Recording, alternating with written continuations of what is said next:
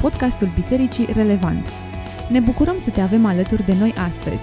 În episodul acesta vom continua cu seria de mesaje intitulată Fii pregătit. Îți dorim audiție plăcută!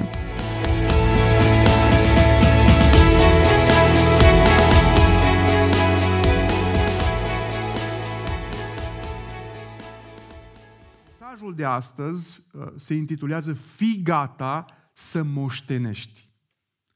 Și pentru a fi familiari, uh, cât mai familiari cu acest pasaj, haideți să citim, să ascultăm împreună cu toții din epistola 1 a lui Petru, de la capitolul, capitolul 1 până la versetul, din versetul, de la versetul 1 până la versetul 12 inclusiv.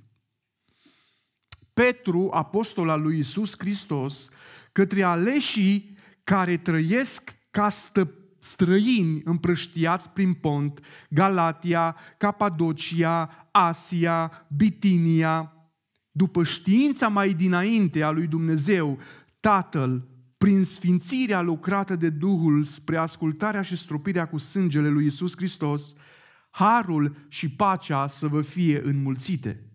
Binecuvântat să fie Dumnezeu Tatăl Domnului nostru Isus Hristos, care după îndurarea sa cea mare ne-a născut din nou prin învierea lui Isus Hristos din morți la o nădejde vie și la o moștenire nestricăcioasă și neîntinată și care nu se poate veșteji, veșteji păstrată în ceruri pentru voi.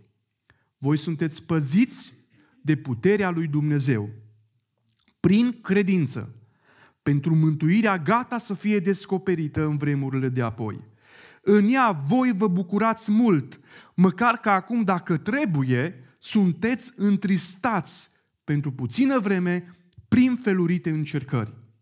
Pentru ca încercarea credinței voastre, cu mult mai scumpă decât aurul care să aibă ca urmare lauda, slava și cinstea la arătarea lui Isus Hristos, pe care voi îl iubiți fără să-l fi văzut credeți în El fără să-L vedeți și vă bucurați cu o bucurie negrăită și strălucită, pentru că veți dobândi ca sfârșit al credinței voastre mântuirea sufletelor voastre. Prorocii, care au prorocit despre harul care vă era păstrat vouă, au făcut din mântuirea aceasta ținta cercetărilor și căutărilor lor stăruitoare. Ei cercetau să vadă ce vreme și ce împrejurări avea în vedere Duhul lui Hristos, care era în ei, când vestea mai dinainte patimile lui Hristos și slava de care aveau să fie urmate. Lor le-a fost descoperit că nu pentru ei înșiși, ci pentru voi spuneau ei aceste lucruri pe care voi, pe care vi le-au vestit acum cei ce v-au propovăduit Evanghelia prin Duhul Sfânt, trimis din cer și în care chiar îngerii doresc să privească. Amin. Unul dintre uh, punctele mele slabe, una dintre slăbiciunile mele, este aceea că nu prea rețin date, cifre, nume. Asta nu înseamnă că eu nu știu uh, ce vârstă am până și câți ani de la căsătorie am. Asta pentru că am amintit ieri, în întâlnirea de ieri. Poate că e și unul dintre motivele pentru care de obicei evit părțile tehnice și explicațiile foarte tehnice. Nu sunt foarte axat pe tehnic. Dar cu toate astea, uneori, inclusiv în predicare, e nevoie de anumite detalii care pot ajuta la înțelegerea pasajelor pe care uh, scriitorul, autorul cărții uh, le-a intenționat. Și dați-mi voie pentru început câteva detalii legate de autor, de destinatari și de contextul în care cartea aceasta a fost scrisă. După cum probabil majoritatea dintre voi știți, autorul este Petru.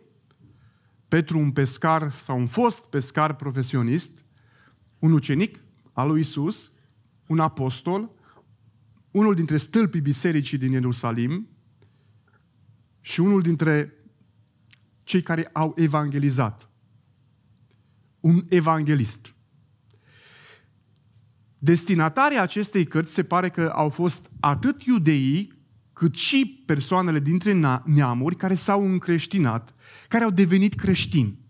Însă nu orice fel uh, de creștini. Oamenii aceștia erau creștini împrăștiați, străini împrăștiați.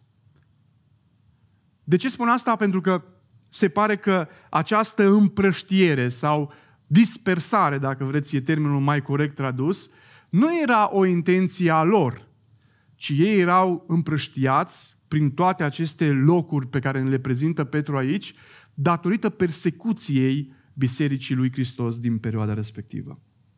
În acest context, ca o modalitate de încurajare și edificare, Petru alege să le scrie această scrisoare. E adevărat că vremurile noastre sunt foarte diferite de ale lor, sau de vremurile acelea, însă o să vedeți ce bine se potrivesc uh, lucrurile scrise de Petru chiar și în zilele noastre. Și acum, privind la pasajul citit, vom identifica patru lucruri uh, de care e bine să ținem cont în pregătirea noastră pentru a fi gata să moștenim. Și primul lucru este în versetul 1 și de aici înțelegem că a fi străin nu înseamnă neapărat a nu aparține. Le spune Petru ca, către aleșii care trăiesc ca străini împrăștiați prin Pont, Galatia, Capadocia, Asia și Bitinia. Încă de la citirea primului verset, deja se nasc niște întrebări. Și prima întrebare este, cum e posibil ca tu să fii ales și cu toate astea să fii străin? Parcă nu se potrivește. Termenul folosit pentru străin aici uh, mai are și sensul de a aparține unei alte țări decât cea în care tu locuiești. Sau de a aparține unui alt oraș decât cel în care tu stai acum, în perioada asta. Și exilat mai înseamnă termenul acesta. Cum e posibil ca niște aleși a lui Hristos să se simtă ca fiind exilați, ca fiind străini. Noi uneori avem tendința să credem că dacă ne simțim străini, înseamnă că nu aparținem de nimic, de nimeni. Faptul că te simți străin de un loc anume, nu înseamnă că nu aparții unui alt loc. Așa că dacă ești într-o perioadă în care te simți înstrăinat față de acest pământ, nu înseamnă neapărat că nu aparții unui alt loc.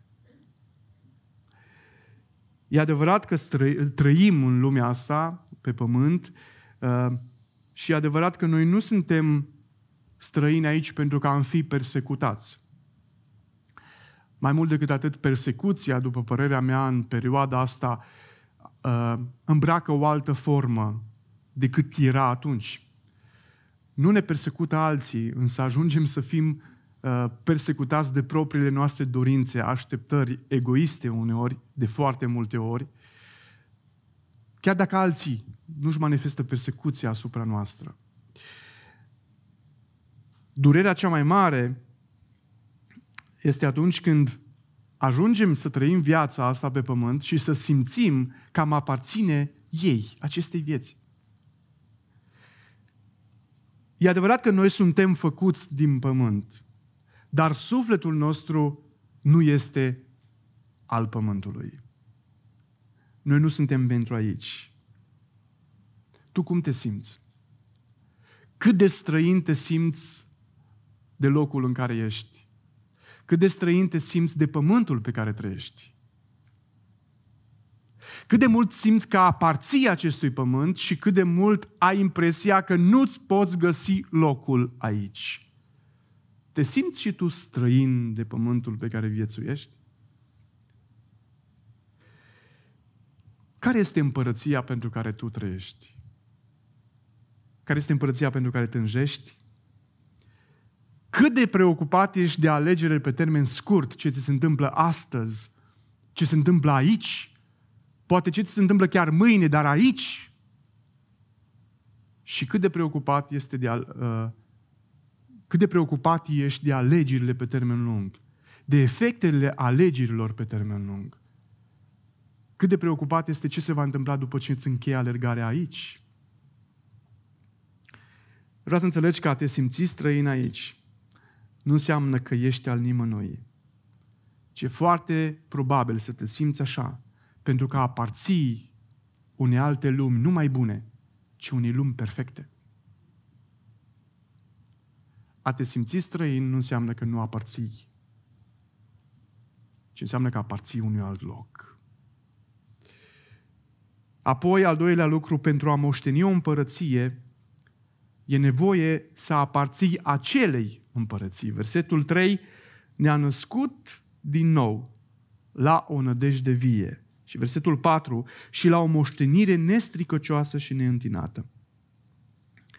Petru în versetele acestea, în versetul 3 și 4, ne descrie printr-o frază un pic mai lungă sursa, modalitatea și beneficiul mântuirii. Sursa este Dumnezeu, modalitatea este prin Hristos, iar beneficiul este moștenirea. Termenul folosit aici pentru moștenire înseamnă o proprietate care a fost primită sau care, sau care urmează să fie primită. De aceea testul apartenenței este nașterea din nou. Dacă, dacă tu ai ieșit pozitiv la nașterea din nou, înseamnă că faci parte dintre cei care vor beneficia de moștenirea acestei împărății. De altfel, uh, nașterea din nou nu poate face nimeni altcineva decât Hristos. Ca să poți accesa nașterea din nou, ai nevoie de cel care o produce. Hristos. În lumea seculară există două tipuri de moșteniri este moștenirea testamentară. Um, o moștenire în care cel care vrea să lase în urma lui ceva, trece în testament numele persoanei sau a persoanelor căreia sau cărora vrea să le lase ceva. Și mai există moștenirea legală. Moștenirea legală înseamnă că rudele până la gradul 4 pot moșteni proprietăți sau ceva anume de la cel care, uh, care decedează. Diferența majoră între moștenirea din lumea asta și moștenirea despre care vorbește Hristos este că în, pentru a putea moșteni ceva în lumea asta, e nevoie ca cel care lasă moștenirea să fie mort. Ideea este că moștenirea asta spirituală, Hristos trăiește. Dumnezeu n-a murit. Dumnezeu este viu. În plan spiritual stau lucrurile diferit. Iar noi ne putem califica pe ambele planuri la această moștenire. Pe de o parte, Dumnezeu ne-a lăsat un testament. Și aici, prin acest testament, el ne vorbește despre faptul că noi putem moșteni o împărăție. Ne și pune niște condiții ca să putem moșteni această împărăție și anume nașterea din nou. Dar putem și prin înfierea care a făcut-o Hristos, versetul 5 din Efeseni, capitolul 1, ne-a rânduit mai înainte ca să fim înfiați în Isus Hristos. Practic, nașterea din nou care înseamnă o minte înnoită în Hristos, este actul de proprietate al acestei moșteniri. Dacă mintea ta este înnoită de Isus, practic tu ai intrat în posesia moștenirii. Ești pregătit? Ești gata să moștenești? Și de voi să te întreb, deși poate că pare nepotrivit, ești născut din nou?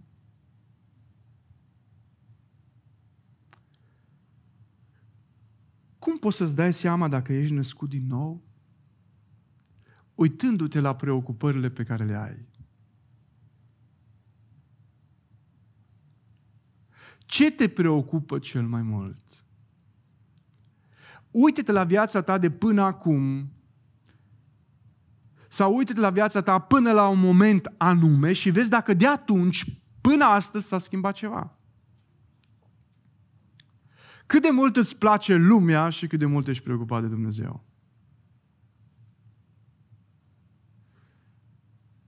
Poate că am putea uh, rămâne surprinși să auzim că sunt persoane care cred că sunt născute din nou și totul să nu fie. Sigur că noi nu putem, nu noi facem evaluarea asta, Hristos face evaluarea asta. Dar poate că n-ar fi rău să-ți pui această întrebare. Și să te uiți dacă te simți um, cu o minte înnoită, dacă ai o minte înnoită sau nu.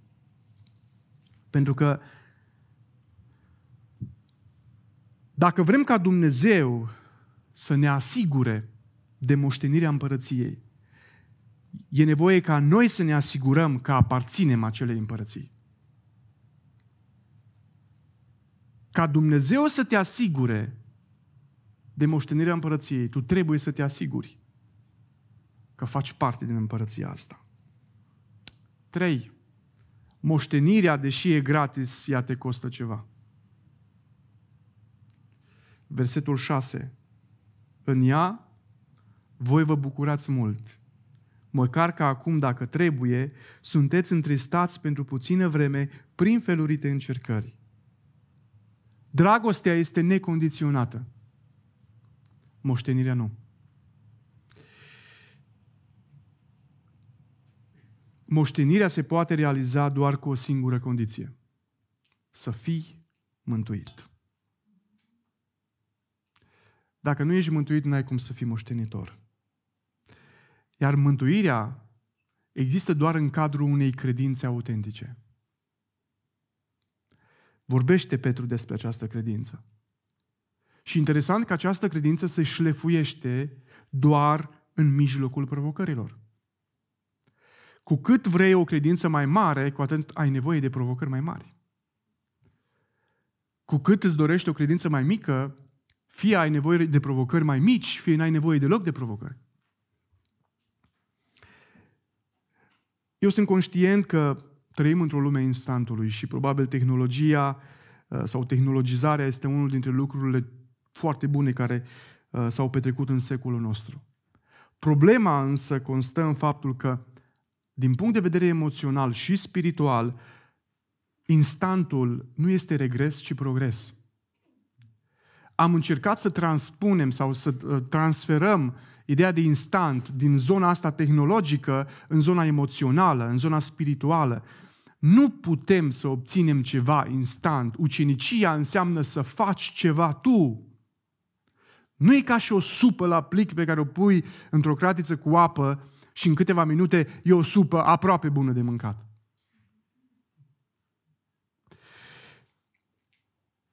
Mântuirea este într-adevăr gratis, dar asta nu înseamnă că a fost ieftină. Cineva a plătit pentru ea și a plătit mult pentru ea. Costul acestei moșteniri este existența și maturizarea credinței. Spune Petru, voi sunteți păziți în versetul 5 de puterea lui Dumnezeu, în versetul 6, unde Petru vorbește despre două emoții des întâlnite, sau cel puțin des amintite. Bucurie și întristare. Toți oamenii sunt triști și toți oamenii sunt bucuroși la un moment dat.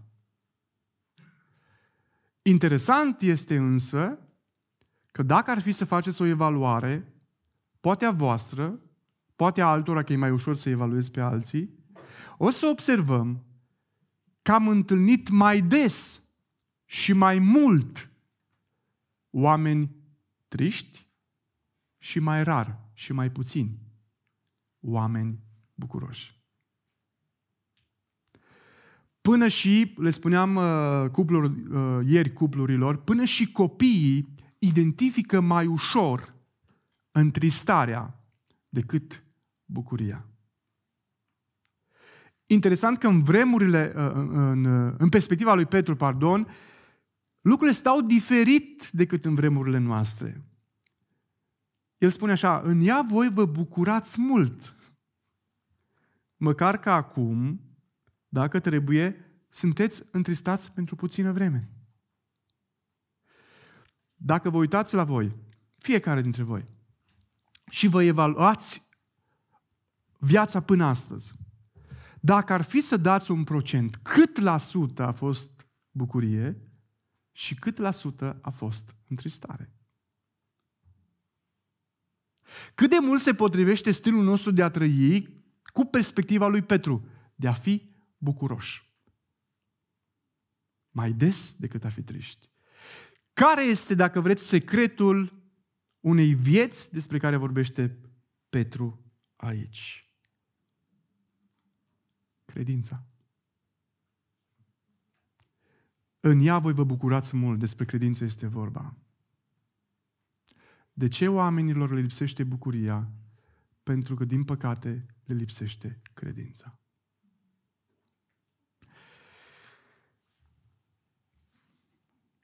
Ești mai trist sau mai bucuros? În general. Sau dacă ai nevoie de stimuli pentru bucurie, care sunt acei stimuli? Ce te bucură cel mai des? Cât de mult bucuria ta are de-a face cu credința în Hristos? Cât de mult întristarea ta are de-a face cu ceea ce nu poți obține? Cu faptul că nu-ți poți îndeplini obiectivele pe care le ai? Cât de dispus ești să plătești prețul acestei moșteniri prin credință? Nu vorbim aici despre credința de a primi ceea ce ceri. Că de obicei, credința port, poartă multe forme.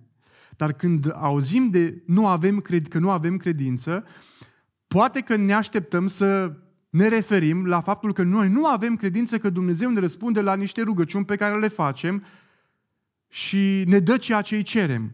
Credința e mult mai mult decât atât. Mai degrabă m-aș axa pe o credință în ceea ce privește autenticitatea lui Dumnezeu și anume că, să cred că Dumnezeu este cine spune El că este. Cât de mult ești dispus să crezi asta? Reține moștenirea, costă, chiar dacă am primit-o gratis. Și apoi, în al patrulea rând, moștenirea nu le exclude pe deținătorul de drept, ci îl include. Versetul 7, la arătarea lui Isus Hristos. În viața seculară,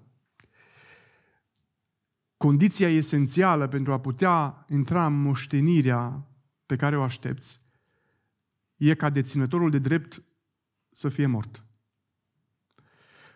Cu cât îți dorești mai mult să intri în posesia unui lucru, a unei proprietăți, cu atât, de fapt, transmiți mesajul că persoana care de unde trebuie să moștenești ar trebui să moară. Gândiți-vă la fiul risipitor, Fiul risipitor, când îi spune tatălui, dă partea mea de avere, mai ales când în poporul Israel nu, nu primeai partea de avere decât la moartea celui care putea să-ți o dea, sau pe care mușteneai, nu face nimic altceva fiul risipitor decât transmite vreau să mori. Îmi trebuie partea mea de avere, nu mai am nevoie de tine. Ei, Moștenirea despre care vorbește Petru aici este acea moștenire unde și Hristos este prezent. Da, Isus a murit, dar El a și înviat. Și Isus nu e mort. De fapt, tocmai Isus este farmecul acestei moșteniri și nu beneficiile ei. Nu faptul că moștenim trebuie să ne bucure cel mai tare, ci faptul că Isus este prezent acolo în moștenire. E vorba despre El. Versetul 8 este unul dintre versetele care mie mi-a atras atenția și spune așa, pe care voi îl iubiți, e vorba de Isus, fără să-l fi văzut. Credeți în el fără să-l vedeți și vă bucurați cu o bucurie negrăită și strălucită. Petru îi apreciază pe cei cărora le scrie că ei au ajuns să iubească ceva ce nu văd, să creadă ceea ce, ă, ă, să iubească ceea ce nu au văzut, să creadă ceea ce nu văd și să se bucure cu o bucurie extrem de profundă. Iau, întreb eu, cum e posibil să iubești ceva ce n-ai văzut? Și să crezi ceva ce nu vezi? Cum e posibil? Chiar dacă convingerile noastre sunt influențate mai mult de partea asta vizuală și de faptul că putem observa anumite lucruri, sunt lucruri pe care le credem, cu toate că nu le vedem. Și sunt lucruri pe care nu le credem cu scuza că nu le vedem. Cum am putea totuși, sau cine ar putea ajuta totuși să credem ceva ce nu vedem? Cunoașterea. Această cunoaștere se poate baza fie pe experiența altora, fie pe experiența noastră. Și vă dau un exemplu uh, de lucru pe care îl credeți, cred eu toți, cu toate că nu l-ați văzut niciodată. Cine de aici, mă rog, sper să nu fie fizicieni care au făcut chestia asta vreodată, cine de aici, dacă se poate, nu știu, cine de aici a observat vreodată atracția gravitațională? Este cineva care a văzut-o? Poate desenat într-un fel de cineva. Credeți că există? De ce? Că îi simțim efectele. Să nu încercați asta acasă. Nu-i nevoie întotdeauna să vezi ceva ca să și crezi ceva. De fapt, dacă vezi, credința practic își pierde din importanță. Că ai văzut, nu mai e nevoie să crezi. De exemplu, poate că știți uh, exemplul ăsta. Credeți că Biblia asta e maro, mă rog, nu știu ce fel de maro. Credeți? Nu e nevoie să credeți că o vedeți. Nu mai e nevoie să credeți ceea ce vedeți. De aceea e nevoie de credință. Pentru că nu avem posibilitatea să vedem.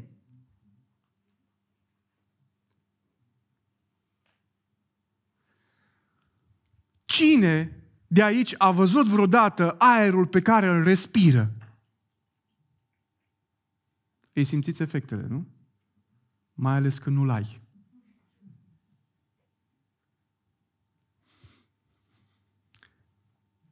Cred că nu l-ai văzut niciodată pe Dumnezeu fizic. Dar inevitabil să nu-i observi efectele existenței Lui. Dumnezeu schimbă vieți chiar dacă pe a ta încă nu a făcut-o. Nu a schimbat-o. Dumnezeu schimbă inimi chiar dacă pe, ta, pe a ta încă o frământă. Dumnezeu e gata să transforme lucruri pe care tu nu crezi că le poate transforma sau nu-ți poți imagina că El le-ar putea transforma. De aceea ai nevoie de Isus. Pentru că Isus este singurul care poate să semneze actul tău de moștenitor. E singurul. spune dacă în dimineața asta tu te simți pregătit să moștenești. Cât de mult ești convins că viața ta nu este pentru acest pământ. Cât de mult te simți străin de ce se întâmplă aici, de circumstanțele prin care te învârți, de preocupările oamenilor, de gândirea lumească, de gândirea egoistă, de mândria pe care o vezi peste tot, inclusiv în inima ta. Cât de mult te-ai săturat de asta? Cât de mult și încotro vrei să mergi mai departe. Cât de străin te simți față de pământ și cât de străin te simți față de cer de împărăția lui Dumnezeu.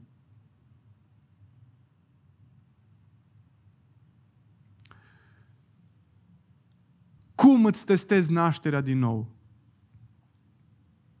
Cum îți dai seama că ești născut din nou? Aș vrea ziua de astăzi uh, să fie pentru tine un moment de autoevaluare din acest punct de vedere. Ca să poți moșteni împărăția lui Dumnezeu, trebuie să te asiguri că aparții acelei împărății. Și o să avem ocazia în timp ce uh, echipa de închinare o să ne conducă, o să avem ocazia fiecare dintre noi să ne facem o autoevaluare din punct de vedere spiritual. Unde este inima ta acum? Cui, este, cui îi este predată inima ta acum? Cât de dispus este să plătești prețul acestei moșteniri? Știți că sunt, uh, este tipul acela de moștenire ok, în testamentul respectiv e trecut numele cuiva, în condițiile în care el îndeplinește aceste uh, lucruri, el poate să intre în moștenirea asta. Ca tu să poți intra în moștenirea lui Hristos, ai nevoie neapărat de Hristos. Nu poți să moștenești ceva fără să faci parte din zona aceea. Invit echipa de închinare aici în față și aș vrea să vă ridicați și voi. Nu știu care sunt preocupările tale în perioada asta. Nu știu ce te sperie cel mai mult. Nu știu ce te descurajează cel mai mult. Nu știu. Poate tu da. Poate nici tu nu știi. Dar în dimineața asta ai înțeles că Isus îți oferă posibilitatea să moștenești. O lume pe care noi ne-o dorim nu pentru că e diferită sau nu doar pentru că e diferită de lumea asta, ci pentru că Isus acolo în ea în mod fizic. Și abia așteptăm să-L vedem pe Isus și să-L îmbrățișăm pe Isus. Și pe, personal am multe întrebări să-i pun lui Isus când o să-L văd fizic. Cât de mult îți dorești să fii cu Isus? Cât de mult în timpul întâlnirii de astăzi te-ai uitat la ce ai de făcut începând de mâine, la proiectele de săptămâna viitoare, la ce se întâmplă cu copiii, ce o să fie cu pandemia, se închid restaurantele, ce se întâmplă cu astea? Și cât de mult te-ai gândit ce se întâmplă cu Isusul din inima mea? Știți, dacă ne-am gândit mai mult la împărăția cerurilor, am cunoaște-o mai bine. Și dacă am cunoaște-o mai bine, probabil că am iubi-o mai mult. Parcă atât de mult s-au subțiat predicile despre, și nu numai predicile, discuțiile despre împărăția lui Dumnezeu, încât unii dintre noi probabil că am și uitat că există. Atât de mult învățătura asta a suferit uh, controverse că există, că nu există rai, că un Dumnezeu drept nu are cum să facă iadul.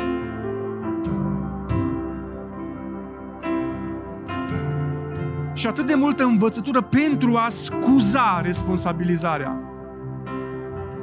Pentru a intra în instant Sunt prea multe argumente scripturale care să, demonstreze, să ne demonstreze că există și rai și iad, încât să credem că nu există iad. Ai nevoie de Isus. Am nevoie de Isus. Avem nevoie de Isus. E alegerea ta.